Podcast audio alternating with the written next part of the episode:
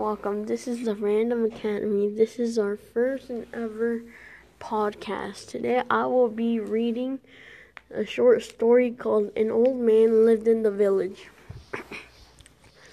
An old man lived in the village. He was one of the most unfortunate people in the world.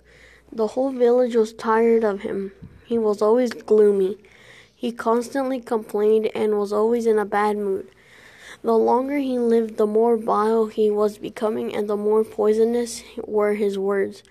People avoided him. Because his misfortune became contagious, it was even unnatural and in- insulting to be happy next to him. He created the feeling of unhappiness in others. But one day he turned 80 years old. An incredible thing happened. Instantly, everyone started hearing the rumor. An old man is happy today. He doesn't complain about anything, smiles, and, he, and even his face is freshened up. The whole village gathered together. The old man was asked, What happened to you? Nothing special. Eighty years I've been chasing happiness and it was useless. Then I decided to live without happiness and just enjoy life. That's why I'm happy now, the old man said. Um, the moral of the story isn't that hard to say. I would say it's don't chase happiness and enjoy your life. Um, this story, if you want to find more like this, um, go to wealthygorilla.com. Story. Hi, this is Thomas's best friend. You know, we we are best friends. You know, Yeah. we do everything together, and so I'm gonna be doing this little story called "The Billboard Monster of Sault Ste. Marie."